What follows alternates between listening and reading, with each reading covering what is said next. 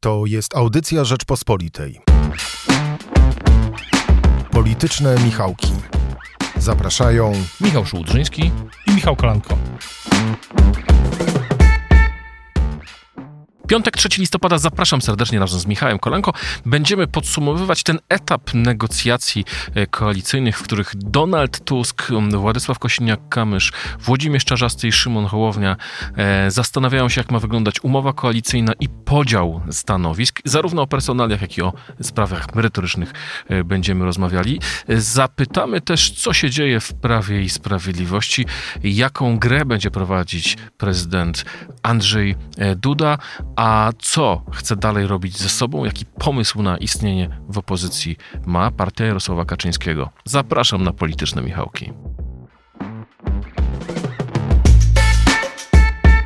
Jesteśmy po święcie zmarłych, w trakcie negocjacji e, koalicyjnych, po święcie wszystkich świętych.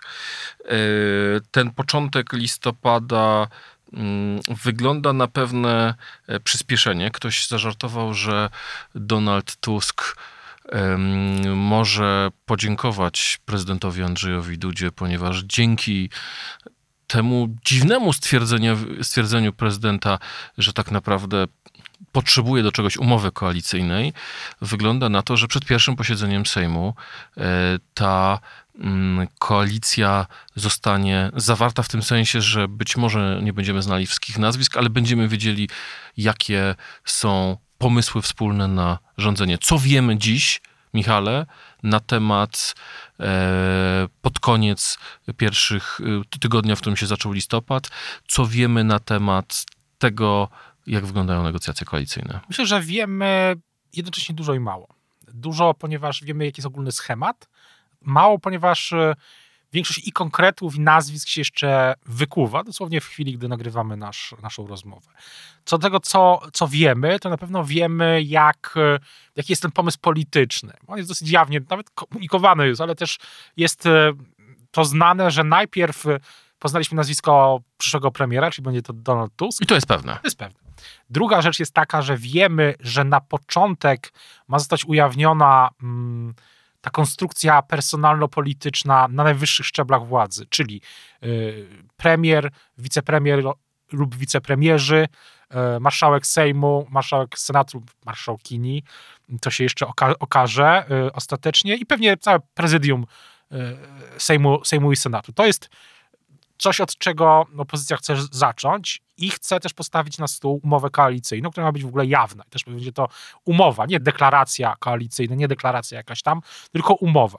I to ma być na stole jawne i publiczne, te dwie rzeczy, powiedzmy, dwie rzeczy z tego całego pakietu, bo to jest oczywiście ogromny pakiet, e, ma być znane do do posiedzenia Sejmu, czyli do 13, paździer 13 listopada. Y, ja na Twitterze, mm, chociaż rzadko już korzystam, to kiedyś napisałem, że obstawiam, że będzie... Ja przestałem korzystać z Twittera, korzystam tylko z portalu X. A, no tak, rzeczywiście. Z portalu, z portalu X, y, kiedyś na portalu X, y, linkując tekst Rzeczpospolitej, swój zresztą, no, obstawiłem, że to będzie 13, 13 listopada, to jeszcze było na długo przed decyzją prezydenta, to się okazało, że, że trafnie obstawiłem. I to ma być znane, to o czym mówiłem, e, ma być znane do tego 13 listopada, czyli do przyszłego, kolejnego już jeszcze poniedziałku. Myślę, że będzie znane dużo wcześniej. Teraz to kluczowe rozmowy trwają w chwili, gdy, e, gdy rozmawiamy. Wiemy też, że są dosyć, e, liderzy są dosyć szczelni. I to myślę dobrze wróży koalicji, bo mm, wiemy też co do samej umowy koalicyjnej. Wiemy też, że nie będzie to taka umowa jak w Niemczech, że to ma prawie, tam chyba było 177 stron, że bardziej przypomina to model w Republice Czeskiej, który nowy rząd, nowy rząd zawarł taką umowę koalicyjną, która miała kilkadziesiąt stron i e, się z dwóch części i jedna z tych części ma być odtworzona w polskiej wersji i to ma, ma być taka preambuła, ma być część e, programowa, takie ogólne koncepty programowe, koncepcje programowe i ma być jakiś rodzaj części politycznej, ale bez nazwisk. To, tą częścią drugą zajmijmy się może za moment, czyli e, tą koncepcją programowo-polityczną, czy, czy tą częścią e, merytoryczną. Czy nie będą trzy. Ta preambuła z tym właśnie w, w, z tym elementem politycznym, ten element polityczny i ten element e, programowy. Jak to będzie zredagowane, to oczywiście jeszcze pokażę. Jak twoim zdaniem, jaki klucz zostanie wybrany do obsady tych najważniejszych stanowisk? E, także skupmy się na tym pierwszym, no bo wiemy jedno. E, Czas mija nieubłaganie. Za 10 dni pierwsze posiedzenie Sejmu. E, W poniedziałek po kolejnym weekendzie 13 listopada. Wtedy też oczywiście jest, istnieje teza, że PiS doprowadzi do konstytucyjnego zamachu stanu i ten, ale to na razie zostawmy nie dlatego, że to jest niemożliwe, wszystko jest możliwe, dla, ale y, zgodnie z konstytucją tego dnia powinno się y, zaprzysiąc sej, y, posłów y, w Sejmie i wybrać nowego marszałka e, tej izby, y, zakładając, że wszystko pójdzie tu zgodnie z zasadami, zasadami konstytucyjnymi. E, Już wtedy musimy znać kandydata na marszałka e, Sejmu. Czy teoria mówiąca o rotacyjnym marszałku, marszałku Sejmu y, przemawia do ciebie i jak będzie wyglądała w takim razie ta układanka? Ona politycznie do mnie przemawia, ale nie do końca.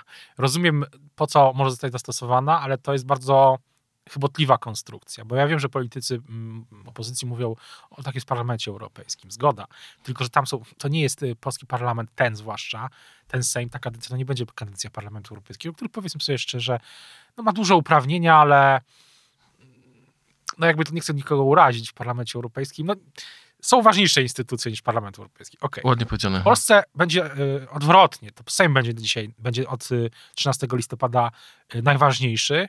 Y, nie ma powtórki z sytuacji 2007-2015, gdy, mm, gdy centrum władzy było tak silnie umocowane w KPRM i oczywiście będzie bardzo silnie umocowane. Y, Nie chcę się tutaj narażać, już się i tak naraziłem wiele razy, ale y, Sejm będzie centrum polityki już tym razem naprawdę. I z tego punktu widzenia wydaje się, że dzielenie tej władzy na dwie części i mówienie, że od pewnego momentu będzie ktoś, a do pewnego momentu jest ktoś, no właśnie, no nijak się ma do samej, samej misji tego, tego Sejmu. Dlatego do końca do mnie nie to, to, to do mnie nie przekonuje, ale przekonuje mnie to z punktu widzenia samej politycznej układanki, że lewica musi mieć pewność, że coś, że, że to będzie jakiś balans. No tylko, że mm, no, powiedzmy sobie też szczerze jedno. Nie wiem, jaka będzie sytuacja w 2000, w połowie kadencji. Nie wiem w ogóle, czy ten Sejm przetrwa całą kadencję. Nie wiem, na ile jak będzie ten układ, będzie nowy układ stabil, będzie stabilny. Więc trochę dla z punktu widzenia lewicy yy, zgoda na taki wariant jest Ale mówimy- braniem... Mówimy o sytuacji, w której pierwszą Właśnie. turę jest Szymon Hołownia, a drugą turą yy, jest ktoś z lewicy. Pewnie Czyli pierwsze dwa z- lata jest, pierwsze dwa lata dwa i- e, tak. Szymon Hołownia, drugie dwa lata e, przedstawiciel lewicy i to zdaje się, bo, bo mamy jak gdyby tutaj różne logiki, tak? Jedna logika jest taka, która pojawiała się w pewnym momencie, lansował zresztą sam Szymon Hołownia, mówiąc, Platforma ma premiera, e, trzecia droga dostaje marszałka Sejmu, lewica dostaje marszałka Senatu. Tu oczywiście był kłopot, ponieważ y, mm, jest kilku kandydatów na marszałka Senatu, ale lewica sej, w Senacie to przede wszystkim Magdalena Biejat. E, A to chyba się nie do końca podobało prowadzącemu negocjacje w- Włodzimierzowi Czerzastemu. E, Twoim zdaniem, kto ma dzisiaj największe szanse? Wiktor Ferfecki twierdził, że powraca bardzo mocno e, kandydatura Ym, ta ko- koncepcja związana z tym, że nie Adam Bodnar, ale Małgorzata Kidawa-Błońska. Tak, wydaje mi się, że wydaje mi się, że to jest tak, ja zgoda, tak samo słyszę. E, Czyli Senat jednak dla Platformy, czyli ten podział musi być, e, innymi słowy Donald Tusk mówi e, mniejszym koalicjantom, podzielcie się stanowiskiem marszałka Sejmu e, po połowie Jest kadencji. teoria oczywiście, która mówi, że dla Hołowni to stanowisko jest trampoliną do wyborów prezydenckich. które przypadkowo mają się odbyć w, po- w połowie 2000, czy wiosną 2025 Tak, dla, roku, czyli za półtora roku. Akurat wtedy mm, tak, ale w tym jest też pułapka. Są też liczne pułapki, bo wiadomo, że w polityce są... no właśnie jakie? Nie, nie, ma, nie ma rzeczy bez ryzyka. No bo Hołownia może sobie po prostu zwyczajnie no może, nie może mieć, e, może nie tyle nie udźwignąć, bo to nie jest, e, jak to się mówi, rocket science, tak? Prowadzenie obrad Sejmu czy zarządzanie tym wszystkim, ale jeśli będzie, będą problemy z procesem legislacyjnym, będą jakieś opóźnienia, będą zatory, będą kłótnie, będzie to i tamto, to jeśli mówię o tym, co się wydarzy już po tym miodowym miesiącu. A myślisz, że trudniej jest prowadzić Sejm niż mam talent? Myślę, że trudno. Ale Tylko do czego zmierzam? Że to, że jeśli to w teorii to ma być trampolina, w jakiejś tam teorii, bo ja też e, no, Szymon rok temu w rozmowie ze mną e, no, mówił o tych swoich ambicjach prezydenckich. Jako polityk e, już z pewnym doświadczeniem, no, pracuje na kalendarzu, tak? Kalendarz to jest rzecz kluczowa dla każdego polityka, nie tylko tygodniowy, ale też wieloletni, przynajmniej dla dobrych polityków. To, to co jest teoretycznie jakimś, jakąś trampoliną, może być taką zapadnią, jak w tych filmach gdzie ten mm, czarny charakter naciska guzik, ktoś wpada do takiego fosy z krokodylami, tak? Że to nie musi być wcale trampolina, to być fosa. Y, jesteśmy w okresie początku listopada, skończył się niedawno Halloween. O to, tak, ja... To takie Tak, Halloween. które do mnie trafiają.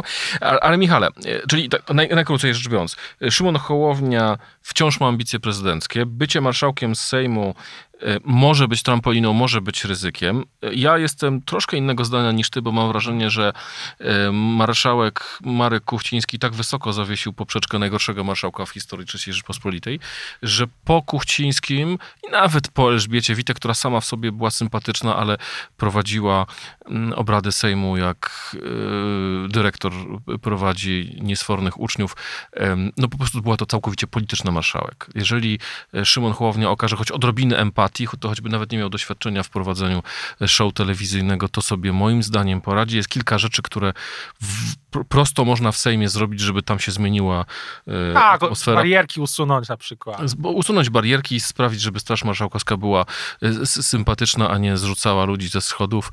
E, Oczywiście nie chodzi o to, że zarzucamy Straży Marszałkowskiej, bo zaraz tutaj nie chcemy mieć pozwu mm, o, e, jak to było, karanie polskiego munduru, tylko chodzi nam o sytuację wypychania e, obserwatorów z tych przestrzeni To sejmowych. była też, no, było wiele w Rzeczpospolitej specjalistów od Straży Marszałkowskiej, jest to właśnie wspomniany przez ciebie Wiktor. Wiktor Ferfecki. Pisać w archiwum, zobaczyć, no naprawdę Wiktor miał dużo pracy w tej kadencji też. E, Jest wiele rzeczy, które można szybko zrobić, tam Ale mam nadzieję, że nie odbierze szabli st- straż, strażnikom marszałkowskim. Wygląd- Można różne rzeczy powiedzieć o tym, co PiS zrobił w Sejmie, ale przynajmniej mundury wyglądają No pięknie i galowo. w Sejmie na pewno idą nowe czasy, niezależnie od tego, kto będzie marszałkiem. Co do tych nazwisk, no to są, są różne koncepcje. Yy, Wydaje się, że w mediach, yy, sama jeszcze jest podział polityczny, tak? No, yy, wydaje się, że jest taka koncepcja, była koncepcja jednego wicepremiera silnego i miał, miał nim być yy, Kosiniak-Kamysz. Jest koncepcja, że wszyscy, wszyscy koalicjanci będą mieli po jednej tece wicepremiera. Yy, Tu na przykład pojawia się Krzysztof Gawkowski jako wicepremier w tym nowym, w nowym rządzie. E, No i jest też pytanie o. e, Drugie pytanie to podział TEK, a nad tym. No i później są same personalia. A nad tym wszystkim oczywiście jest jeszcze pytanie sam całą strukturę rządu. To wcale nie jest takie wszystko y, proste w tym sensie, że łatwo struktury rządu zmienić się nie da. Bo trzeba no, zanowelizować ustawę o działach, a to jest już pierwsza rzecz, która może opóźnić to wszystko, bo oczywiście prezydent może tą ustawę zawetować. Jeśli dobrze pamiętam, prezydent Duda zawetował kiedyś ustawę o Tak, działach, którą była- wysłał mu Mateusz nowa- Morawiecki. Później była nowa ustawa o działach, która utknęła w Sejmie i to wszystko jest dzisiaj lekką prowizorką. Ale za to jest 125 stanowisków, stanowisk ministrów i wiceministrów do można obsadzenia. też, można też dzielić ministerstwa, tylko to wygeneruje dodatkowe y, Koszty pieczątki. koszty, pieczątki. No, zobaczmy, najczęściej mówi się o podziale, najczęściej mówi się o podziale Ministerstwa Edukacji i y, Szkolnictwa y, Wyższego. No i później no i same są, są też koncepcje samych partii. E, wydaje się na dzisiaj, że bliżej, że Platforma jest bliska tego, żeby, y, żeby na pewno mieć kontrolę nad Ministerstwem Spraw Wewnętrznych i Administracji, jeśli administracja będzie z MSW, i Ministerstwem Obrony Narodowej. Tutaj pojawia się kilka, kilka nazwisk. Sama Koalicja Obywatelska, przepraszam. Y, Bliżej też jest chyba tego, żeby MSZ, przy MSZ był ktoś od Szymona Hołowni. To są dwa nazwiska, Michał Kobosko i Katarzyna Połczyńska-Nałęcz. E, No i tu dalej są, jest więcej, więcej jest już niewiadomych niż wiadomych. Tak, rolnictwo, czy to będzie Michał Kołodziejczak, edukacja, czy to będzie Agnieszka Dziemianowicz-Bąk. To są koncepcje też wychodzące z samych partii. Więc na to wszystko się nakłada dziesiątki, dziesiątki różnych, różnych rzeczy i pomysłów. E, Są też rzeczy dotyczące samego zaplecza. Tak? Myślę, że interesującą rolą w nowym rządzie z punktu widzenia jej prowadzenia to będzie na przykład bycie rzecznikiem rządu, bo teoretycznie no, nie musi to być ktoś z innej, innej partii tworzący ten, no, ale ktoś, to musi być ktoś bliższy prawdopodobnie no, jednemu z, ze środowisk, tak? E, więc to też będzie interesujące. Z punktu widzenia mm, komunikacji, tak, jest oczywiście kwestia szefostwa CIR-u, szefostwa tego mm, Centrum Analiz, którym szefem jest jeszcze cały czas profesor Maliszewski. W ogóle pytanie, czy to centrum będzie działać, e, jak w ogóle będzie skonstruowane to eksperckie zaplecze rządu, tak, to są e, bardzo ważne pytania, bo PiS e, miał też różne koncepcje w ogóle tego, co jest na tym zapleczu, no i też pamiętajmy, że PiS miał chyba z, no, co najmniej pięć, jeśli nie więcej, siedem, dziesięć koncepcji jeśli chodzi o sam rząd, które się przecież zmieniały przez te lata. Powoływano Ministerstwo Skarbu, likwidowano Ministerstwo Skarbu. Były, było Ministerstwo Skarbu, nie było, e, chociaż, no nie, ministerstwo... Teraz jest Ministerstwo Aktywów, ale przez pewien czas... Aktywa też prawdopodobnie... Jak trzeba było odwołać e, Dawida Jackiewicza, to zostało zlikwidowane. Energetyki, zielonej transformacji. Chyba Donald Tusk się kampanię obiecywał, że będzie takie ministerstwo, które będzie siedziało Ślą na Śląsku. Chyba to miało być przemysłu, dobrze pamiętam. A, no kwestia też e, e tak jak właśnie wspomniałeś, aktywa, to też mówi się o, o kimś z Platformy, z Koalicji Obywatelskiej. No ten rząd będzie na pewno wypadkował bardzo wiele różnych rzeczy, bo mówiliśmy, interesy polityczne, interesy samych partii, interesy osobiste.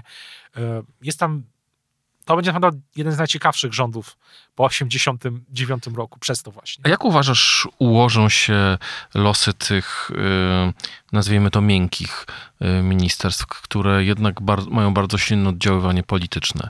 Ministerstwo Nauki, Ministerstwo Kultury, Ministerstwo Edukacji. No, Ministerstwo Kultury myślę, że w ostatnich y, latach było raczej twarde. No, ale to jednak są, ja wiem, to nie są soft power, nie są, prawda? Nie są resorty jest... siłowe. No to jest na to pytanie nie ma jeszcze dzisiaj, myślę, jasnej, e, jasnej odpowiedzi.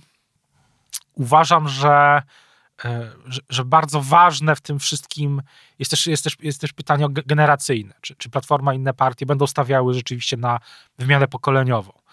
Czy, bo była też taka idea, że Tusk wróci do swoich e, dawnych ministrów. Mhm nie jest też druga koncepcja, która jest popularna, że będzie chciał zrobić zmianę generacyjną. Myślę, że to będzie wypadkowa wielu, wielu koncepcji. Pytanie też rzeczywiście jest bardzo ważne dotyczące tego, mm, jaka będzie dalej funkcja ustrojowa ministerstwa, miejsce ustrojowe, przepraszam, ministerstwa do spraw europejskich, z tego względu, o którym mówiłem wcześniej, pewnie zostanie w KPRM, co dla Tuska, premiera Tuska będzie wygodne.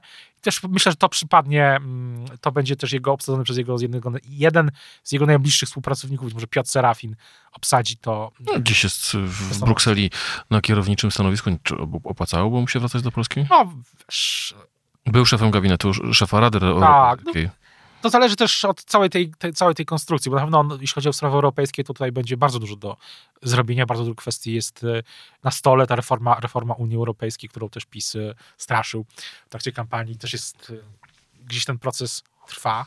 Więc myślę, że tutaj w, ty, w tym momencie w tym momencie tych Donald Rumsfeld miał takie powiedzenie o znanych, nieznanych, nieznanych, nieznanych, że jest dużo znanych, nieznanych. Znaczy dużo stanowisk, do których nie wiemy, kto będzie je do końca obsadzał, ale wiemy, że są. Przypomniałeś Donalda Rumsfelda. E, spędziłeś kilkanaście dni w Stanach Zjednoczonych po wyborach. Jak Amerykanie patrzą na to, co się wydarzyło w Polsce? Tak, byłem, e, byłem e, na Uniwersytecie w Georgetown, Uniwersytecie Georgetown, to jest część Waszyngtonu, jako stypendysta Fundacji Karskiego, Jana Karskiego, na takim seminarium które tam ta uczelnia, jedna z, z najbardziej znanych e, też globalnie szkół dyplomacji mm, prowadzi. E, no i tam e, miałem okazję rzeczywiście rozmawiać z przedstawicielami tej elity uniwersyteckiej, politycznej też częściowo, o, o sytuacji globalnej. Mieliśmy okazję przy, przy, różnych okazjach, przepraszam, rozmawiać. No i tam na pewno jedna rzecz się przebiła. To znaczy, przebiło się, przebiła się skala zwycięstwa opozycji i przebiło się to, że Polska... Jak to przecież PiS wygrał, nie widziałeś TVP Info? E, nie, nie oglądam telewizji, żadnej. Natomiast yy, yy, przebiło się to, że Polska poszła wbrew trendowi. Yy, kolejnych zwycięstw w Turcji, na Węgrzech, że, że to się... Czyli, że nieliberalna demokracja się raczej stawała coraz bardziej nieliberalna, a w Polsce nastąpił no, odwrót. Tak, nie ma, e, i to jest jedna rzecz, która naprawdę poruszyła tam tych ludzi, z którymi miałem okazję rozmawiać. Polska jest tam ten przykład Polski jest dyskutowany. Właśnie nie jako przykład, że tak jak powiedziałeś, demokracja staje się jeszcze bardziej nieliberalna w kolejnym kraju, tylko że na odwrót. No i to jest, są oczywiście pytania dotyczące polityki zagranicznej nowego rządu i są też pytania, czy taki sukces y, się powtórzy też w Stanach w 2024 roku, bo teraz myślę, że w Waszyngtonie tematy są, mm, e, są dwa. E, takie metatematy, tak? Nie takie bieżące jak y, konflikt bliskowschodni, tylko takie ogólne. To jest y, jak będzie wyglądał świat, e, w który jest tak wyraźna pozycja Chin i jak i czy w, czy w Ameryce wróci Trump. To są dwie rzeczy, których y, cały czas mówi Waszyngton. Poza tym Usłyszałeś jakąś odpowiedź na to pytanie? Czy wróci Trump? E, są, są, różne, są różne zdania, ale y, wydaje się, że to będzie bardzo wyrównane, y, wyrównana. Jeśli Trump zostanie nominowany, no to dostanie nominację, to będzie bardzo wyrównane starcie. I cały świat się temu też przygląda. Jak tak moi rozmówcy z tego świata dyplomacji amerykańskiej zauważali, że, że cały czas pytany, pytani są o powrót Trumpa na, na świecie gdy pytają Amerykanów o politykę y, y, ludzie spoza Ameryki, no to, pytanie zawsze Trumpa. I to budzi w wielu stolicach bardzo ważnych e, niepokój. Mm, powrót Trumpa z oczywistych e, względów geopolitycznych. I Polska gdzieś w tym wszystkim jest. To znaczy, jako temat bieżący, który nam oczywiście przejdzie, ale którym, którym wyraźnie widać, że też wiele osób, wiele osób w Waszyngtonie myślę, zwłaszcza po stronie demokratów, to jest całkiem jasne, no odetchnęło trochę z ulgą, e, że, że opozycja wygrała. No ale tak jak mówiłem, te dwa dominujące takie meta tematy zainteresowań, czy tematy dyskusji, to jest właśnie świat wielobiegunowy i, i czy wróci Trump, czy i jak przełamać też, co się z tym wiąże, oczywiście ten klincz w amerykańskiej mm, polityce, który jest bardzo widoczny i który wiele osób też w Waszyngtonie bardzo niepokoi ze względu na taką sterowalność, sterowność. E, no też w kontekście Chin na przykład. Wróćmy z Waszyngtonu e, do Warszawy, e, przecierpmy trochę jetlagu i wróćmy moment do tych ustaleń programowych. Czy, czy, ty się spodziewasz, że koalicja będzie, bo tu są dwie szkoły, prawda? Jedna mówi o tym, że lewica prowadziła w mediach taką kampanię. Tak, wpiszmy mnóstwo e, rzeczy, które sprawią, że to będą konkrety, na przykład dotyczące aborcji in vitro, które pokażą naszym wyborcom, że zmiana jest realna, że coś się od razu zaczęło zmieniać. A druga koncepcja mówiła, no, że raczej e, te kwestie, które lewica nie chce nazywać światopoglądowymi, ale są światopoglądowymi, e, zostawmy na boku, ponieważ A, nie wiadomo, czy będzie większość e, nawet w trzeciej drodze. B. Jest weto prezydenckie. Ciężko by było zaczynać odwrac- sprzątanie po PiSie od czegoś, co się skończy spektakularną klęską w postaci weta. E, w związku z tym raczej skupmy się na innych rzeczach. Jak twoim zdaniem ta umowa, czego się można spodziewać po tej, po tej umowie? Myślę, że to będą rzeczy o różnym poziomie Myślę, że to będą bardziej jednak ogólne rzeczy niż takie super konkretne, bo są wpisywanie bardzo konkretnych rzeczy do, y, do umowy koalicyjnej jest y, no, kuszące z punktu widzenia właśnie takiego niemieckiego, znaczy, przepraszam, z punktu widzenia budowy polityki takiej y, w nowym stylu. Właśnie niemiecka umowa koalicyjna, super szczegółowa. Natomiast no, one są pułapką, no bo łatwo z nich rozliczać później. A też przypomnijmy, negocjacje umowy koalicyjnej niemieckiej to były trzy miesiące. Nie ma, nie ma, nie ma absolutnie polska opozycja nawet ma tylko ułamek takiego czasu, ma tylko jego ułamek. Wydaje się, że niektóre rzeczy będą bardziej konkretne, niektóre mniej. E, nie sądzę, żeby tam były żadne sprawy, żeby tam było dużo spraw, żeby tam w ogóle były sprawy światopoglądowe. To będzie też pewnym już od razu rozczarowaniem. Mm, był, był e, była taka, jest taka teza, że że opozycja powinna najpierw w ogóle przegadać wszystkie te sprawy kryzysowe, żeby później nie było problemów, ale uważam, że że nie będzie takiego podejścia, że pewne rzeczy zostaną po prostu niedookreślone na teraz i będzie próba ich rozwiązania, jak już ten system się trochę mm, osadzi. Natomiast zwróćmy uwagę na jedno, że y, po pierwsze, każdy będzie już prowadził za chwilę własną kampanię samorządową lub będą bloki. To jeszcze jakie bloki będą, to nie wiemy. Po drugie, y, ten kapitał polityczny jest ogromny, ale z drugiej strony też jest wyczerpywalny. I y, na pewno Donald Tusk jako bardzo zręczny i bardziej doświadczony ze wszystkich liderów opozycji polityk, też sobie dobrze zdaje sprawę, że ten miesiąc miodowy będzie. On jeszcze teraz oczywiście trwa, ale jest, jest krótki i, i potrzebne są proste zwycięstwa. Na przykład KPO, tak sobie wyobrażam że to może być jakieś łatwe zwycięstwo. A tak jak pisała Anna Słojska na łamach Rzeczpospolitej, e, możliwe jest nawet bez wielkich zmian warunkowe e, uruchomienie pierwszej, e, pierwszej transzy. Zresztą ciekawy artykuł, polecam Państwu odszukać go na naszej stronie internetowej. Konrad Szymański opublikował w Rzeczpospolitej tekst, w którym napisał, że tak naprawdę bardzo wiele spraw, które mogły prowadzić do odblokowania KPO zostało zrobione przez poprzedni rząd. Kilka kwestii utknęło, a to z powodu pomysłów wrzuconych na, ostatniej, na ostatnim etapie legislacyjnym poprzedniej ustawy e, przez Zbigniewa Ziobrę, a to przez decyzję prezydenta, który wysłał ustawę do Trybunału Konstytucyjnego. Niemniej on zauważa, Izby Dyscyplinarnej już nie ma, czego domagała się komisja. Nie zostały dopięte te sprawy, które, które były regulowane ostatnią ustawą, ale jak on to określił, 90% e, spraw już jest, e, już jest e, rozstrzygniętych. Czy ty myślisz, że, bo to też była ciekawa teza, którą Anna Słojska postawiła, że prezydent powinien się dogadać z Donaldem Tuskiem po to, żeby podzielić się sukcesem w sprawie KPO, bo jeżeli by, nie wiem, zawetował ustawę, która by doprowadziła do odmrożenia tych pieniędzy, to wówczas zostałby przez obóz e, władzy, nowej władzy, e, przez nową koalicję nazwany tym hamulcowym, e, który te pieniądze europejskie blokuje. Zależy od tego, co jest w tej ustawie i tego, a druga rzecz jest... Było, no, bo ustawy oczywiście nie ma. Tak, co było w tej ustawie. Natomiast druga rzecz jest taka też zależy od tego, co prezydent będzie chciał robić w przyszłości. Bo myślę, że dzisiaj nie ma jasnej odpowiedzi na to pytanie. Myślę, że, że wynik tych wyborów tak jak rozmawialiśmy, to już się zaczęła ta dyskusja, co zresztą przewidzieliśmy, no, otwiera jednak nowe możliwości przed prezydentem. A trzecia rzecz to jest taka no, też pytanie, jaką strategię będzie miał Marcin Mostolerek jego, jeden, jeden z jego najbliższych, może najbliższy doradca, a wiemy jedno, że... Dzień przed nominacją wysłał Jarosława Kaczyńskiego na polityczną emeryturę. Nie dziwię się, że a tak zrobił. Prezes nie dziwię... Kaczyński nie przyszedł na negocjacje do Pałacu ja Prezydenckiego. Nie dziwię się ani jednemu, ani drugiego, nie, nie dziwię się Marcinowi Mastolerkowi. Pamiętam, e, że Marcin Mastolerek z hukiem wyleciał z list PiS w 2015 roku i Marcin Mastolerek nie jest człowiekiem, który takie rzeczy e, o takich rzeczach zapomina. Zresztą nikt by o takich rzeczach nie zapomniał w polityce ale też, yy, więc to się wszystko jeszcze będzie układało. Co będzie w ogóle takiej potencjalnej ustawie? Na ile to będzie ustawa, którą wyborca PiSu uzna za zdradę?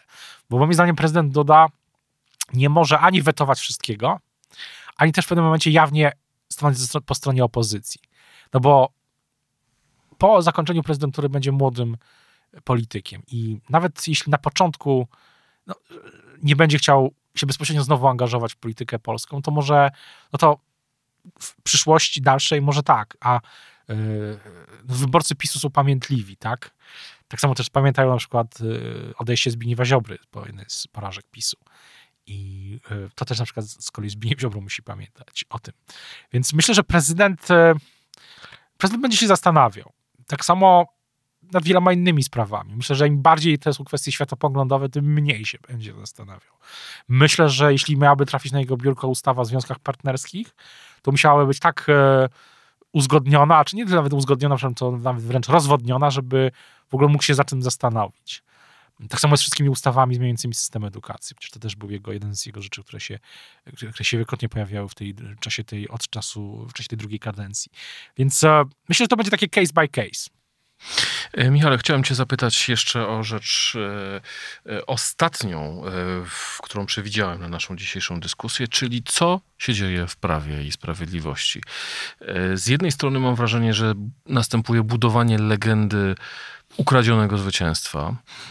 Pisałem kilka dni temu, że zarówno wypowiedzi Antoniego Macierewicza, przypomniana przez TVN, która mówi o tym, że jak rząd PiSu upadnie, to wybuchnie trzecia wojna światowa